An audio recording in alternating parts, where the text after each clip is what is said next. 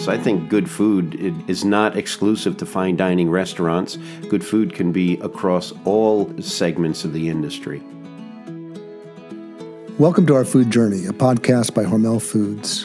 In each episode, we'll feature conversations with people who are making a difference in how we create and think about food. We're going to talk to a lot of different people, from Midwestern farmers to food entrepreneurs, and from master chefs to parents preparing dinner for their families. What we're hoping to get across in this series of conversations is that we're all players in an interconnected food system, and we all deserve a place at the table. I'm Ethan Waters. I'm a journalist who writes about identity and culture, and I'm excited to help curate these discussions. I'm learning more and more about the critical place food has within our culture and how our changing tastes and preferences can tell a lot about our past, present, and future. In these times of globalization and concerns over sustainability of our natural resources, food becomes an ever more important topic. In this introductory episode of our food journey, I wanted to introduce you to someone who's going to be leading many of these conversations. Ron DeSantis is a certified master chef. As you hear, Ron has worked in fine restaurants, cooked for presidents, and been a teacher at one of America's top culinary academies. But that's only part of what makes him special. Ron could have stayed in the world of high cuisine, but instead, he's used his expertise in places not normally associated with great food. He's been a chef for Marines, he's consulted with airlines so that you can get better meals in flight. He's been the director of culinary excellence at a major university where he oversaw the creation of 14,000 meals every day. He's devoted to the idea that great food should be available to all. And that is the idea that gets to the heart of what these podcasts are all about. I hope you enjoy this conversation with Chef Ron DeSantis. Ron, thanks for joining me. It is my pleasure. Thanks for having me. So, why are we doing this? Why are we talking about food now, and what are we what are we hoping to get out of this? This is an opportunity for us to um, really to do a to do a variety of things. Um, one is to keep the food conversation going. It's to help Uh, us archive the the what's happening at this period of time, and it gives us a chance to to learn about Hormel and what a great company uh, Hormel is, and that big food is not bad food. Um, that there are great people behind the scene, that there are great foods coming uh, from such a uh, such a large company, but also their uh, focus on quality and employees is one of their hallmarks. It occurs to me that cooking and food is so important as a communication and culture, and it takes us over time. And this particular moment in history seems to be really vibrant with innovation and people from different areas, uh, you know, coming in, you know, tech coming in and influencing cooking, certainly uh, innovation in agriculture. You look all around you and you see like remarkable movement at this moment in history. It is. It's a it's a very fun time to be in the food business, and it's a very exciting time to.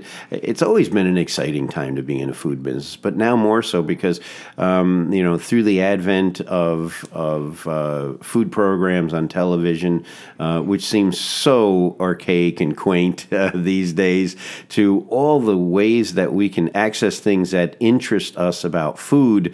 Um, it's just just blown everything wide open. People are open to things. People are looking for things. People are really interested in in having that food exploration, that food journey.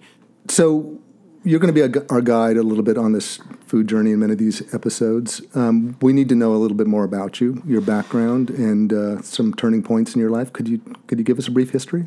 Sure, sure. Uh, my um, when you get older, you have the luxury of being able to look back and realize certain things. And It's like, well, you know, how come I how come I get food? Well, back then I was lucky to grow up in a family that only thing we ate was was fresh food because that's what my Italian grandparents knew, and that's what my father and my mother, uh, my mother's an immigrant also, and that's what they knew, uh, and so you grew up with those things. So you, you I get involved. I, I realize that now that that was kind of that foundation, and um, I joined the service and. Uh, they trained me to be a cook.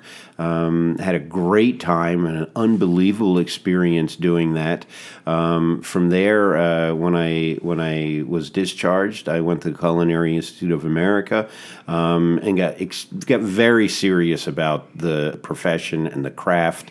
Um, from there, I took a job in Europe and lived there and worked there for five years, honing the craft, understanding different culture, understanding foods, things of that nature, and came back to the United States and and uh, really wanted to share that with others, and and was fortunate to get a, a great career at the Culinary Institute of America, um, and that that gave lots of opportunities to do things because that's the kind of place where you always got to see new things. You got to new, see different foods. You got to experience uh, things, uh, set trends. Those are the kinds of things that uh, that helped me to realize that you know it was great to know the craft, but at the same time, um, you had to you had to embrace the rest of the food world um, as well. You had to be uh, you had to be inquisitive, and you had to be open minded and broad thinking about not just the food, but the cultures that were behind them. So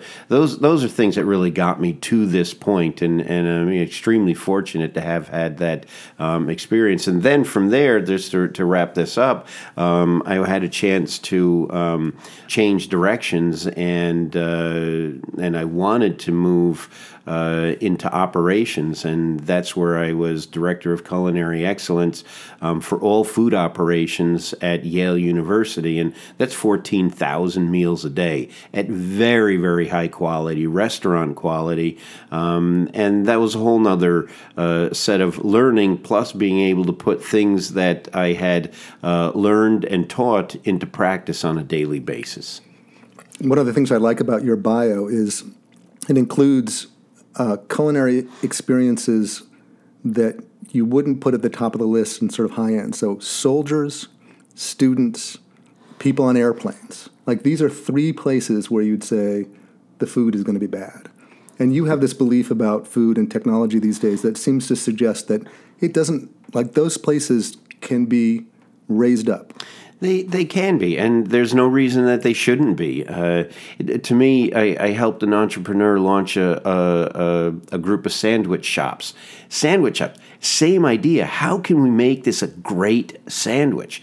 And that's what we focused on. And we were able to achieve that.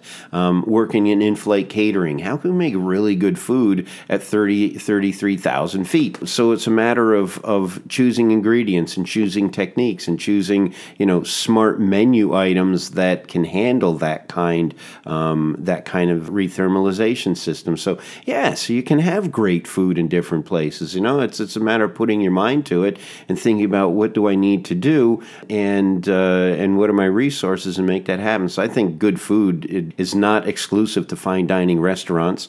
Good food can be across all segments of the industry in all segments of the socioeconomic spectrum. There should be true. Yeah. If, if you really look at it, you know, for the most part, you go to a supermarket, food's kind of affordable. I mean, we're, you know, it's it's it's still, it, you know, depending on what you want to buy and where you go shopping, you, you can get good quality food for a very reasonable price, and that's the kind of thing that that you want to be able to find in prepared food is is really really good quality but at the same time it's got to be affordable that it's not a splurge once in a while I'll go there. It's something that I can go there often and know that I'm going to have a, have um, great tasting food. And food you know if it's great tasting generally you know is is nourishing as well.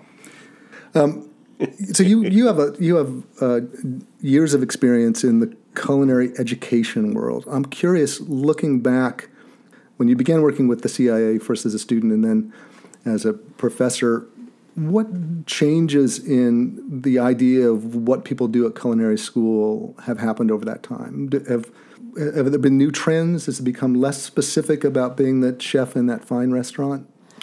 The students coming in now they they are aware that there are other opportunities and that's a good thing. I'm really happy that that they realize it. You don't have to be a restaurant chef um, because we need we need people in research. We need uh, uh, culinary um, in in manufacturing. We need culinary in the hotels and the um, what are these other guys? Inflate all of these things. You know there's so so many um, options um, that are out there. So they're coming in with understanding there are more options. That's one thing that they're coming in. The thing is that I experience over the years uh, of teaching is that it, it feels like the students coming in now are more inquisitive.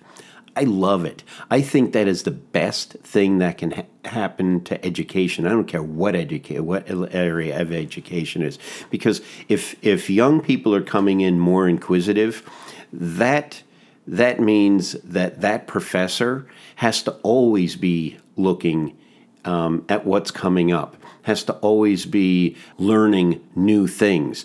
Um, because this thing you you learn today in 20 years you can't keep saying the same thing in 20 years. You you have to understand what's evolving and and and what's going on. Now that said how you simmer a stock well that didn't change in 20 years probably didn't change in you know as long as they've been recording this stuff which is okay and and there are some fundamentals and some foundations maybe in music it's the same way maybe in certain things uh, you know there are certain things that it always happens the you know pretty much the same way.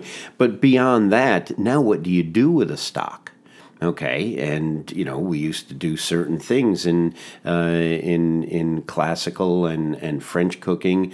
Um, today, stocks are looked at a little bit differently. You know, stocks are are because you start looking at ramen and you look at pho and you look at those kinds of uh, broth bowls and bone broths, and suddenly stocks have become this foundation of so many different things, and it's not just turned into a sauce or a simple soup. They're very very complex. So you know, and if if if you're the if you're the culinary instructor, the professor, and you're you're not realizing or staying with this and going out eating these and trying these, eh, that's not good. And the students, I think, really help to push that along, and that's that's in some ways helping the professors there to, in culinary arts to continue to be innovative and find out what they uh, what they don't know. Um, and uh, yeah, I think that's probably one of the biggest changes is the is how inquisitive they are. They're they're real comfortable asking why five times, but it's not always the, it's not asking why five times about the same things. When you get through that, it's like, okay, I get that. Why this now, and why this now? And I I think it's fantastic.